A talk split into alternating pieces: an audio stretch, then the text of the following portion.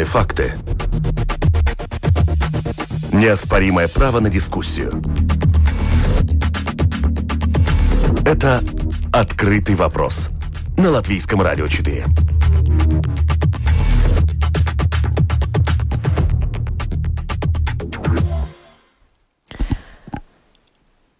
Добрый день, уважаемые радиослушатели. В эфире программа «Открытый вопрос» у микрофона Оксана Донич. Какой урок преподала пандемия латвийской системе здравоохранения? Какие перемены неизбежны, а какие уже начались? Об этом сегодняшняя программа. Мои телефонные собеседники Евгений Калейс, глава общества больниц. Здравствуйте. Здравствуйте. И Марис Револдс, председатель правления Ассоциации работодателей сферы здравоохранения. Добрый день. Добрый день. Латвия сейчас имеет очень неплохие результаты по распространению, инфицированию, заболеваемости, главное, смертности от коронавируса. Заслуга ли это правительства или дело в другом? Может быть, жители у нас очень дисциплинированные. Никто пока сказать не может. Но наша латвийская система здравоохранения справляется, медики выполняют свою работу. И хочу спросить у гостей, можем ли мы назвать эту ситуацию экстремальной и почему важно говорить не только об успехах? Евгений? Да, ну, да, почему нет? Да. Обязательно эта ситуация экстремальная. Во-первых, мы с такой ситуацией никогда до этого не, не, не, не встречались, да, и, и то, что нам на, надо думать больше сейчас не только о своих пациентах, но больше о наших э, врачей и медсестер, да, чтобы они э, не, не, не достали эту инфекцию, да, а то если они выйдут из очереди, тогда вообще что будут делать наши пациенты. Так что такая ситуация э, очень уникальная в данный момент. Марис? Ну да, но историческая проверка на прочность в системе здравоохранения, организации, способность организации здравоохранения. Но самое главное это все-таки проверка э, содействия и дисциплины у населения, которая оказалась достаточно высокой. Так что пока мы этот экзамен э, сдаем э, с хорошим высоким баллом. Пока. Но главное не расслабиться.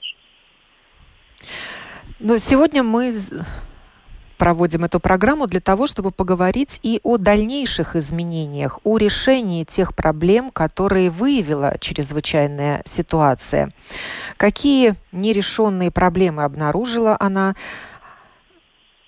Я с этим вопросом обратилась к министру здравоохранения Ильзе э, Винкеле буквально вот сегодня утром. Давайте послушаем запись обнажила проблемы, которые не были тайной и до этой эпидемии. Если годами 10 и больше не дофинансируется критически важная область, как э, здравоохранения, то в ситуациях кризиса, конечно, приходится пожинать э, плоды. Вот. И э, недофинансирование влечет за собой несколько очень серьезных проблем, которые даже если вот сейчас денег предназначить столько, сколько надо, эту проблему никак не решить быстро. Это нехватка медицинского персонала.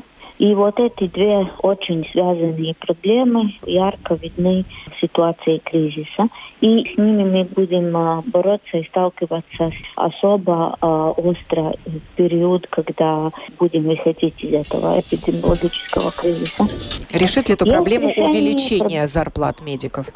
Это не только по зарплатам медиков, это и финансирование, например, материальные резервы. Они были пусты, потому что при долгосрочной нехватке финансирования, конечно, вкладывать деньги на какой-то случай неизвестный, чтобы приобрести достаточное количество, например, тех же самых масок, которые будут просто стоять в складах и ждать вот этот день X, конечно, такой роскоши никто себе позволить не может. Или, э, например, оборудовать больницы системами отдаленных э, услуг, чтобы в ситуациях э, коронавируса можно было абсолютно эффективно предоставлять э, отдаленный. На этом всем экономилось. И, конечно, тоже на зарплатах медиков. И сейчас, когда мы работаем над сценарием по выходу из эпидемии, один из э, очень серьезных советов эпидемиологов и инфектологов, что надо было бы организовывать работу медиков так, чтобы не перекрещивались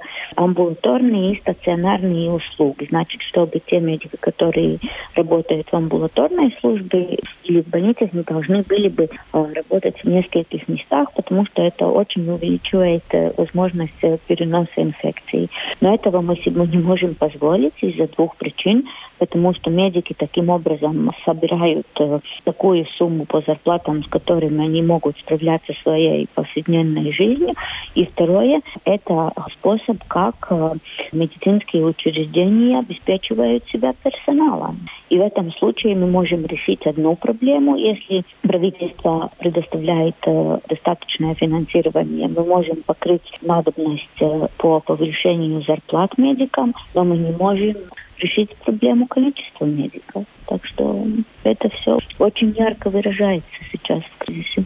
А медицинское обслуживание населения нуждается в реформировании? То есть это не только услуги больниц, mm-hmm. но и амбулаторные услуги, mm-hmm. которые сейчас просто остановились? Эта остановка была немножко меньше месяца, и она была сделана исключительно для безопасности пациентов и медиков самих, чтобы заражение через медицинские учреждения не вспыхнуло, как мы видели в ситуации в Италии или в, в Испании. Это мы более-менее предотвратили. Но долгое откладывание планированных э, медицинских услуг и амбулаторных невозможно, потому что мы тогда, борясь с коронавирусом, ухудшим ситуацию по другим диагнозам. И сейчас это возобновляется в полной мере. Я думаю, это будет э, после 12 мая.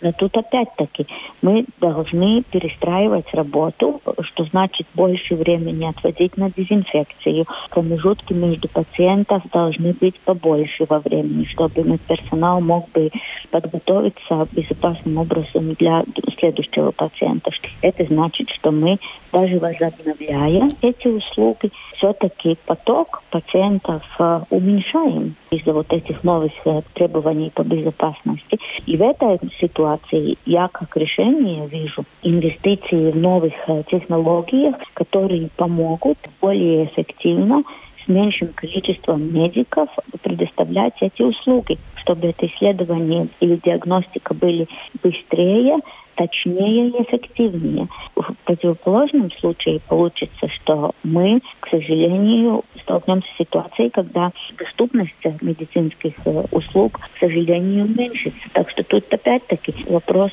в деньгах и в организации, конечно. Вот э, электронные очереди, эти системы, которые помогают э, организовать запись к врачам, это сейчас очень важно тоже. Министр здравоохранения Илзе Винкеле высказалась по поводу нерешенных проблем, а, обнаженных чрезвычайной ситуацией, объявленной в Латвии в связи с пандемией коронавируса COVID-19. Все ли проблемы заметны оттуда, сверху, из министерства, или на местах их на самом деле еще больше? Это вопрос с моим телефонным собеседником. Напомню еще раз их имена. Это Евгений Калайс, глава общества больниц, и Марис Револдс, председатель правления Ассоциации работодателей сферы здравоохранения. Что вы думаете, господин Калайс? Нет, ну, очевидно, эти проблемы, как уже министр говорил, они не, не вчера и не сегодня появились. Они уже появились 10-20 лет назад. И мы говорим о, о доступности, о нехватке персонала и очень э, ну, плох, плохой оплате медицинских работников, и э, потому им нужно э, мигрировать с одной больницы в другую, или с Латвии мигрировать в Англию, или в другие страны, где можно заработать, да.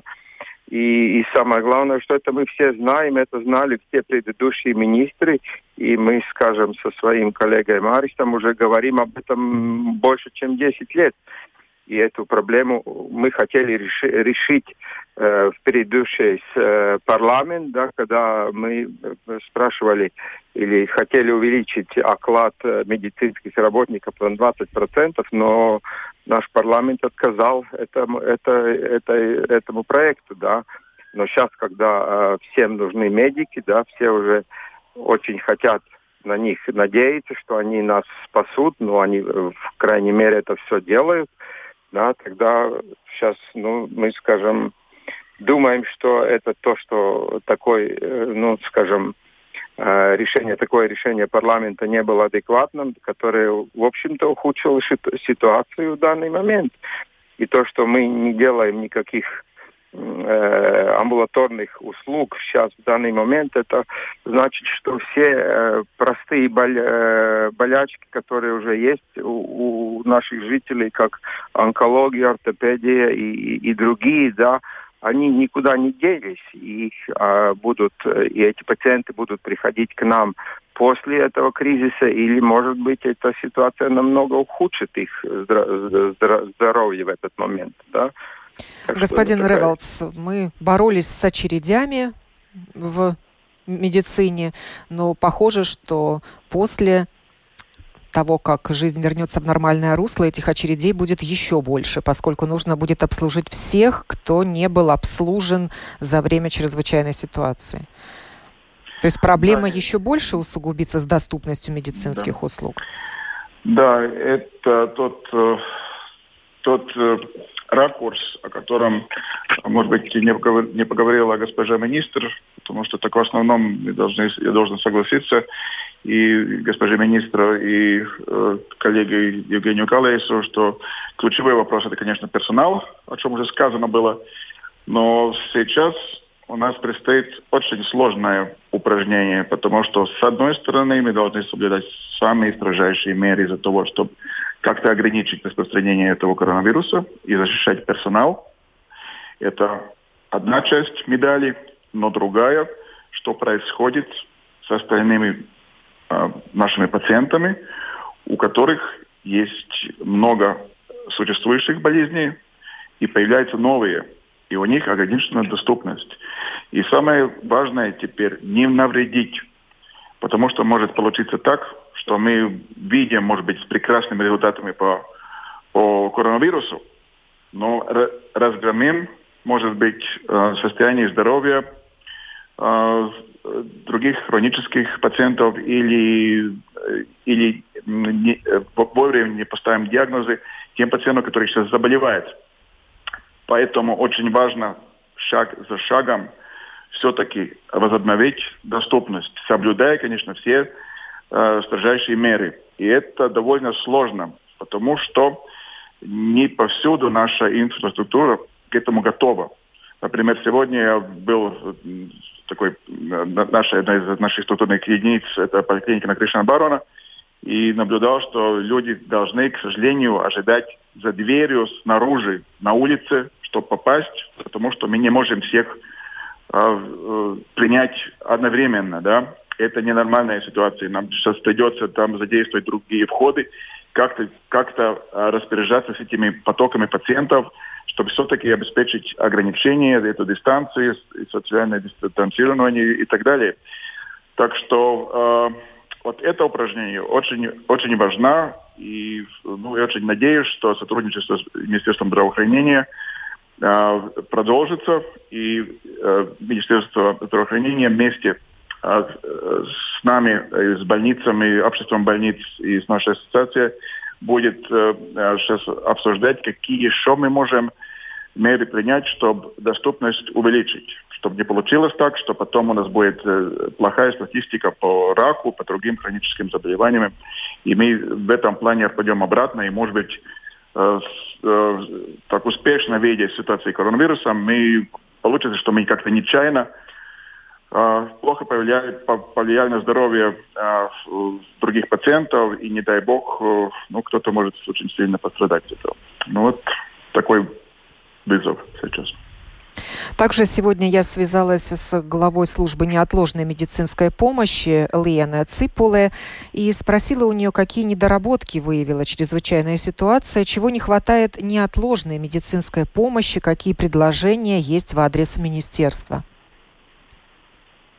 На данный момент мы просто будем продолжать те стратегические вопросы решать, которые мы уже выявили в предыдущее время. Это переход на бригады, в которых работают два человека. И на данный момент это отражается тем, что на инфекционные вызовы, чтобы уменьшить контакт с, инфекционными больными, мы действительно отправляем только бригады в составе двух человек. Это водитель это, и фельдшер? Э, водитель и фельдшер или два фельдшера.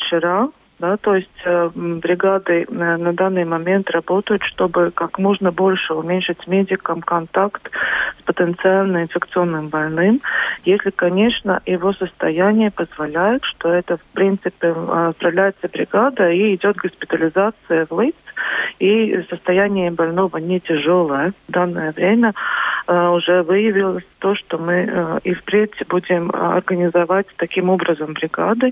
И очень хорошо, что уже в предыдущее время мы э, над этим начали работать, что позволило нам на данный момент такие бригады э, сформировать и работать вместе с оперативным центром, который у нас, чтобы бригады направлялись по мотиву вызова, то есть на высокий э, риск вызова мы едем в составе трех человек и отправляются две бригады, а если вызов менее сложный, то на, на него можно отправиться. Э, бригада в составе двух человек. Вторая очень большой вопрос э, тем, что мы будем ориентироваться больше на эту нашу функцию, то есть оказывание неотложной помощи и над этим тоже уже в предыдущее время начали работать, что люди, которые может помочь или семейные врачи, или не могут отправиться в поликлинику, или сами отправиться в приемный покой стационара, или просто правильно выпить лекарства, мы будем ориентироваться на вызовы, которые действительно угрожают жизни и здоровью человека, то есть на ту функцию, которая нам дана, и намного меньше будем отправляться на вызовы, которые которые не неотложные вызовы. И поэтому мы тоже работаем над консультациями, которые мы должны оказывать намного больше. А мы увеличили э, капацитатность и семейным врачам можно звонить, и на оперативный центр, но там больше врачи работают как консультанты, чтобы уменьшить риски и бригадам, и самим жителям, то есть э, чтобы не передавалось инфекционное заболевание. И, конечно, то, что будет меняться впредь, это резервы защитных средств, которые в предыдущем времени мы имели где-то на год вперед при той потребности, которая была раньше. На данный момент это выросло даже в сто раз э, и даже больше, чем в сто раз потребность в защитных средствах. Это означает, что мы должны будем пересматривать свои бюджеты и планировать намного больше закупать э, защитные средства для бригад. А финансирования хватает вам? На данный момент э, у нас специально разработан алгоритм, как мы идем с потребностью э, финансирования на закупки, и эта система работает. Но я думаю, что впредь, э, конечно, надо будет пересматривать базы, базовый бюджет, да, для того, чтобы мы могли планировать уже все закупки на следующие года. И, конечно, это будет э, спрашивать какое-то финансирование дополнительно в базовом бюджете. А было выделено дополнительное финансирование в рамках чрезвычайной ситуации для неотложной помощи? Да, мы получили э, финансирование для закупки защитных средств.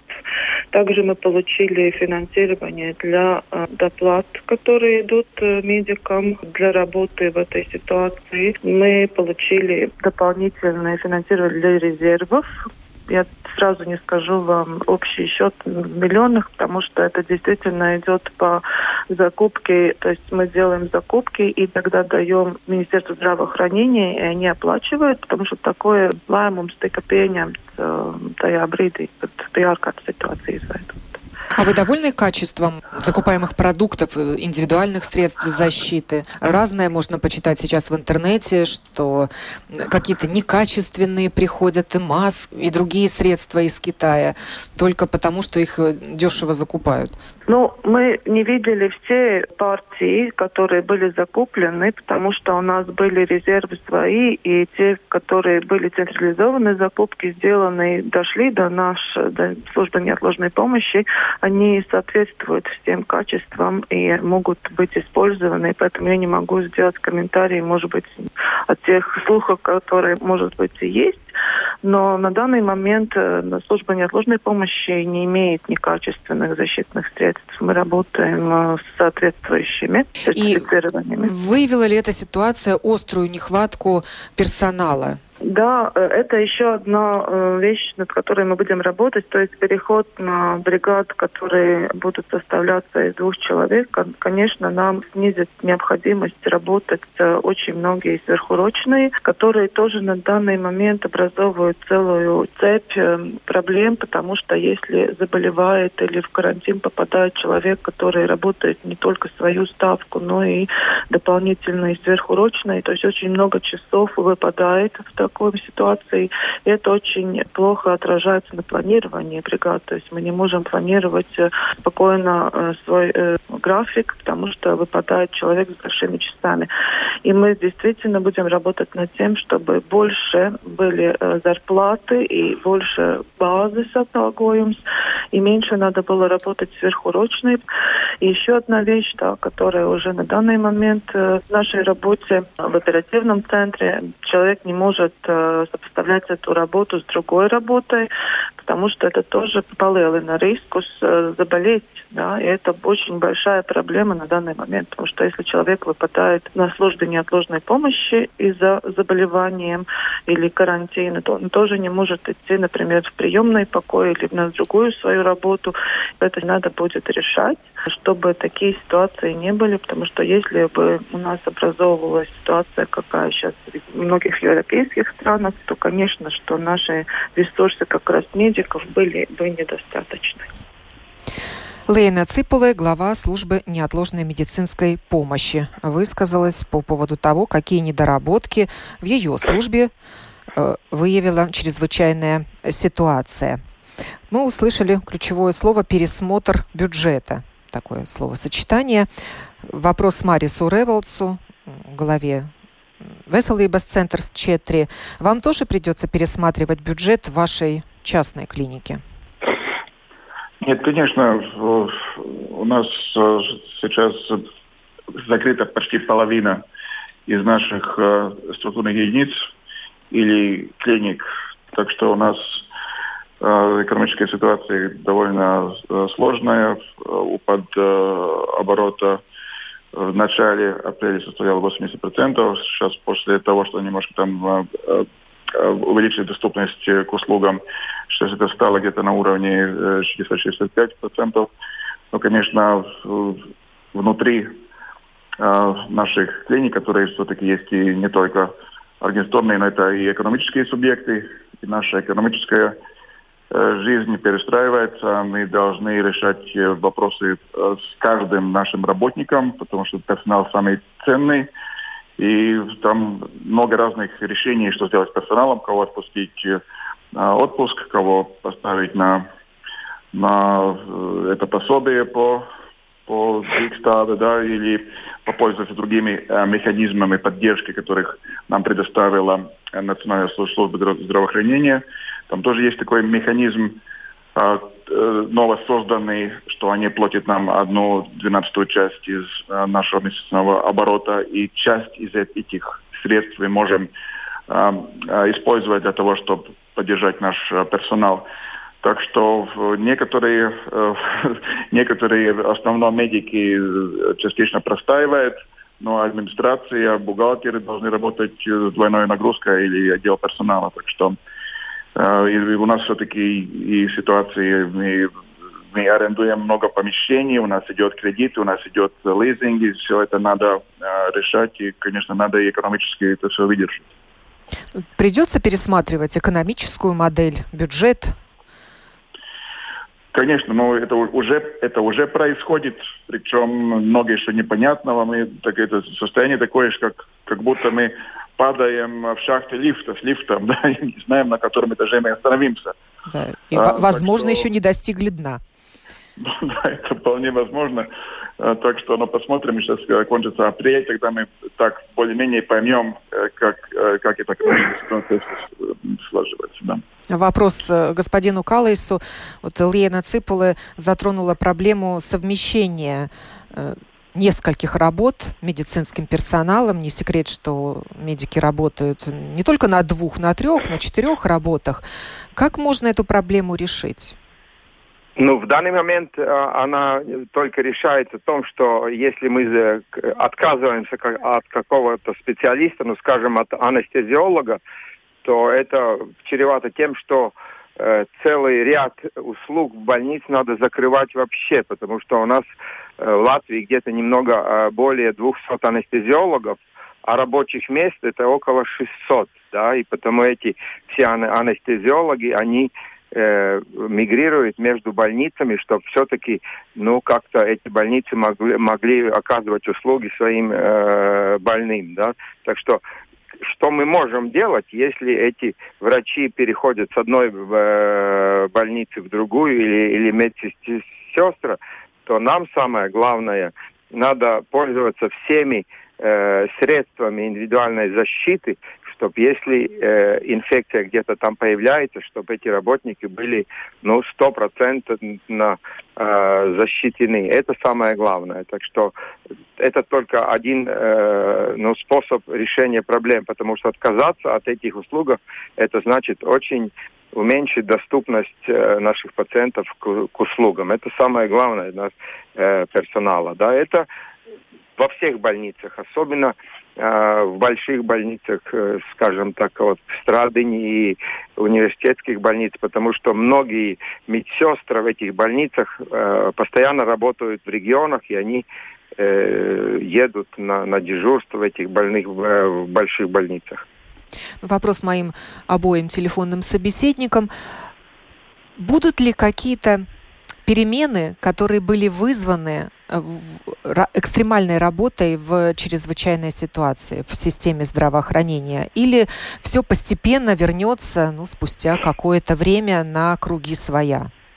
Ну, я думаю, совсем это не вернется все, э, как это было до этого, но самая главная перемена, что мы ожидаем, это все-таки, чтобы э, правительство и парламент повернулся лицом к медикам, да, и то, что э, наш э, э, бюджет медицинских услуг Латвии, в Латвии второй самый низкий в Европе, в Евросоюзе, это то все-таки один из, из коренных вопросов, да, который э, в какой-то мере э, чреват тем, что э, если это не решается, тогда наши медики, медсестры и врачи, они покидают э, Латвию, и те услуги, которые они делают здесь, они делают то самое в других государствах. Ну, так что это один из самых э, главных вопросов в будущем. И это, очевидно, это будет изменено. Мы надеемся. Господин Ревелс, какие перемены жизненно необходимы для медиков, ну и пациентов, конечно же? Ну, нам всем придется научиться жить по-другому. А, после этого апокалипсиса э, во всем мире жизнь изменится, все изменится. И тоже в нашей сфере. А, э, думать о педагогической а, защите должны мы будем сейчас навсегда. Так что э, будет больше дистанции, больше дистанции между э, пациентами и врачами. То, что мы уже научились, кстати, это работать отдаленно, чего до этого не было популярно. А, все платформы этих телеконсультаций, например, были готовы, но ни пациенты, ни врачи все-таки не хотели этим пользоваться. Сейчас э, кризис заставил нам это делать, так что, может быть, часть каких-то медицинских услуг э, сможет, э, мы сможем уже э, делать отдаленно, так что это изменится и, может быть, даже порадует какую-то часть населения, по крайней мере, тех, которые уже родились с, с мобильными телефонами, планшетами в руках. И, конечно, ну, хочу еще, конечно, согласиться с, с Евгением Калейсом и другими официальными лицами, что вопрос персонала в нашей стране придется решить. Хочу просто напомнить, что врач учится 11 лет, один-один, 11 лет до того, когда он имеет право сдавать экзамен на сертификат. Да? Возобновить этот ресурс, тройник сложно и извиняюсь всем другим профессиям, но никто так долго не учится. Поэтому э, этот вопрос придется решить. И, такая же ситуация с медсестрами, которые, может быть, так долго не учатся, но они очень плохо мотивированы, им платят нашей стране почему-то очень мало. И их тоже катастрофически не хватает. И они тоже, э, в принципе, специалисты высокой квалификации и работают в вредных условиях. И, как видите, рискуют своей жизнью. Так что э, придется э, правительству и всему народу повернуться к медикам лицом, наконец-то, да, и все-таки как-то, ну, отдать дань этой профессии, которая не только так хорошо звучит и так, но надо понять, что надо какую создать экономическую почву существования очень важной и стратегически важной э, профессии в нашей стране. Наши радиослушатели высказываются. Андрей пишет, большая часть бюджета должна передаваться на медицину и социальные вопросы, а все остальное после этого.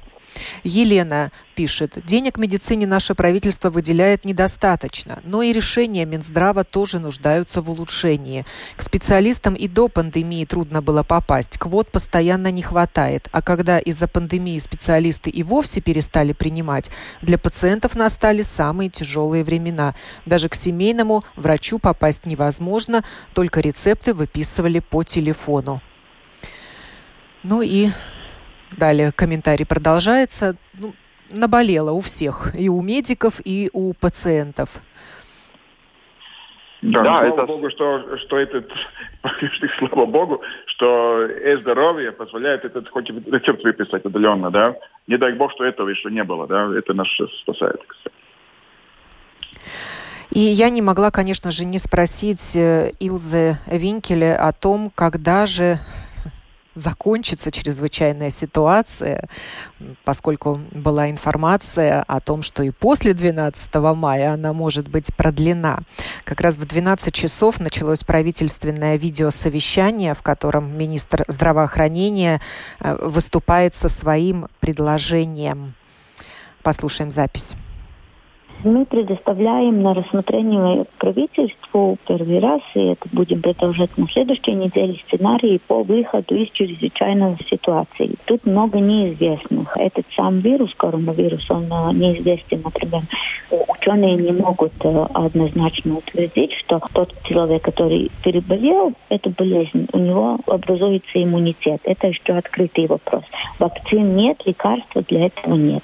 Прогнозы таковы, что вторая волна Ajá. Коронавируса эпидемии будет э, осенью. Значит, у нас э, до осени время подготовиться, и мы предоставляем такой набор индикаторов, по которым правительство может принимать решение э, расслаблять эти ограничения или их делать более строгими. И эти показатели общие заболевания ковидом в популяции, темп прироста или наоборот снижение новых эпизодов заболеваний, сколько людей с ковидом лечатся в больницах, сколько умирают от этой болезни, и есть ли у нас такие очаги заражения, из которых это местах. Если в критических, как больница и, например, пансионаты, это одна история, если это где-то на рабочих местах, которые не являются объектами повышенной безопасности, это другая ситуация. И эти вот индикаторы, их э, динамику смотреть э,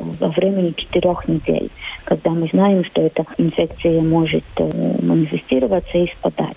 И если правительство такой подход одобрит, то мы уже можем говорить о каких-то мерах уменьшенных после 12 мая.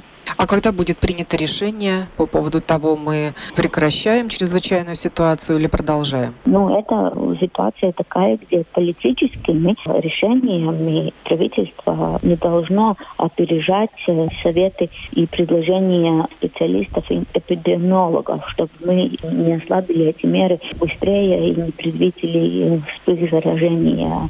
У нас в Латвии сейчас очень хорошие показатели по сравнению с Европой. У нас мало заболевших, у нас небольшое количество умерших. И это потому, что мы приняли соответственные меры.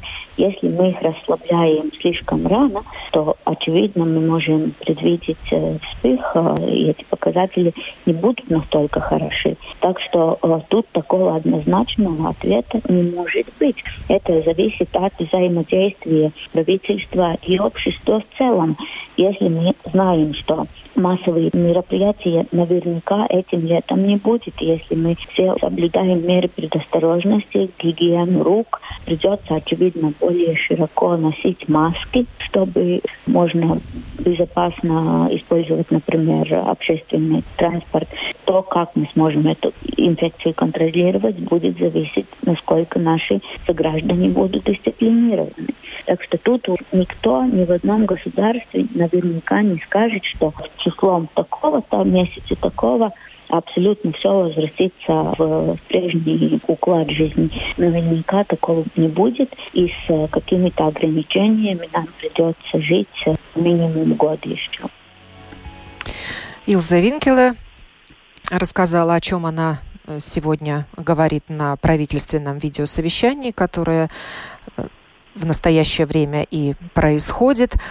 И последний вопрос моим гостям. Я даже отошлю вот к комментарию Елены, нашей радиослушательницы. Она утверждает, что Минздрав работает плохо что больницы принимают только инфицированных больных, а таких за все время в больницах не было больше 40 человек. Остальным больным отказывают, либо выписывают уже на второй день, они лечатся дома, и вообще сейчас люди лечатся самостоятельно, кто как может.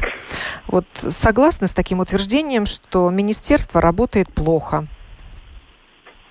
В данный момент, э, ну, со, скажем, со стороны больниц мы не можем сказать, что работает плохо, но, может быть, э, все решения не совсем адекватные. Но я не хочу согласиться с этой пациенткой, потому что мы все-таки принимаем всех неотложных больных во всех больницах. Потому что неотложные отделения, э, медицинские отделения все работают, там работников хватает, и мы отказываем только тем пациентам, которые не нуждаются в неотложной помощи.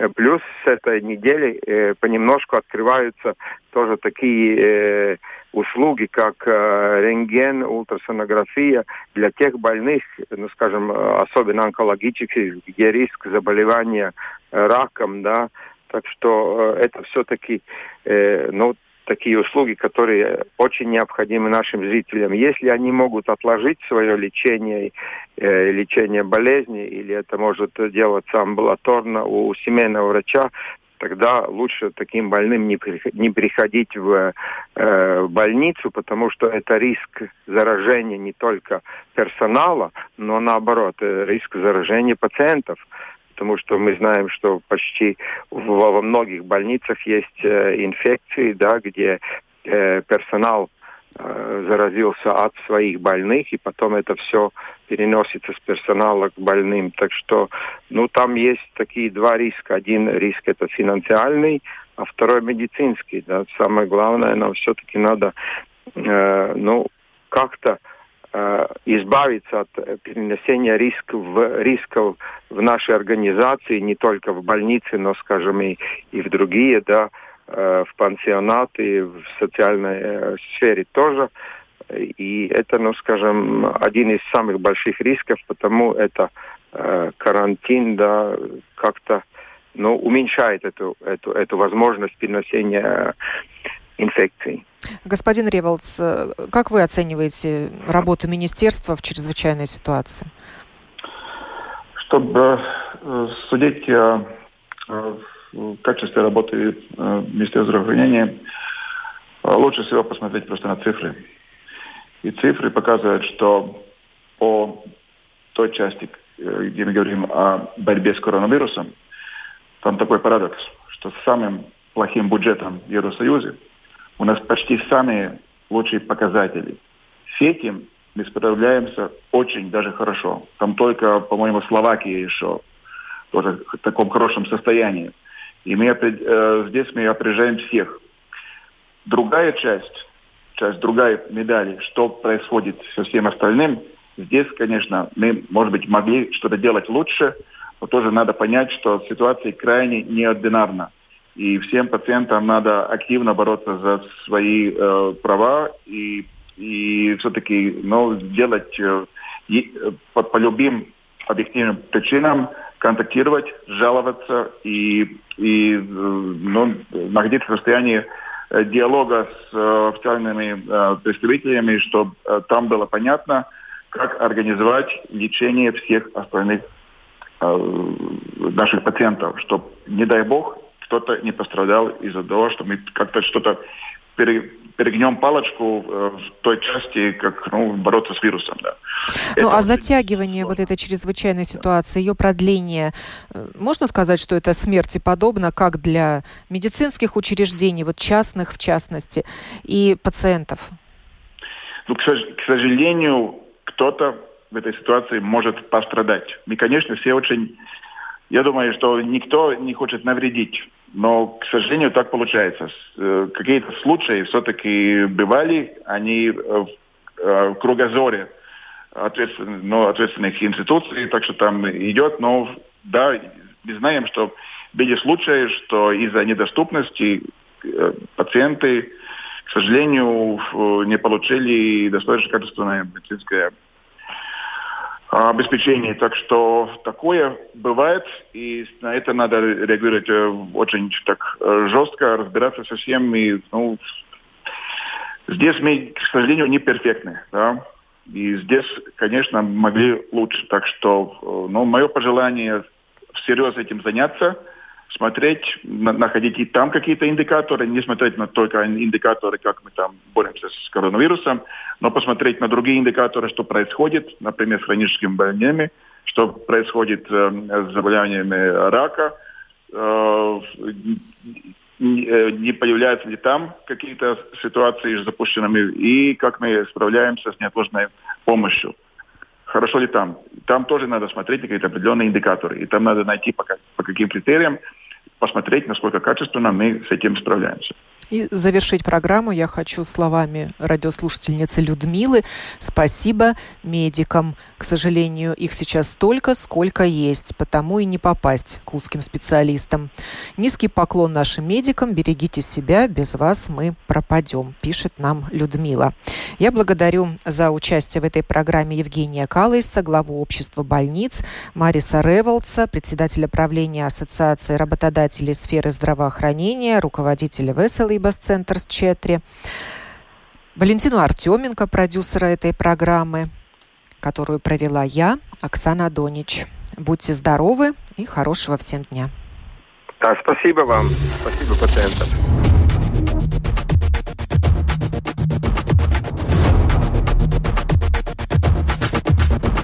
Спорные мнения. Бесспорные факты. Неоспоримое право на дискуссию. Это «Открытый вопрос» на Латвийском радио 4.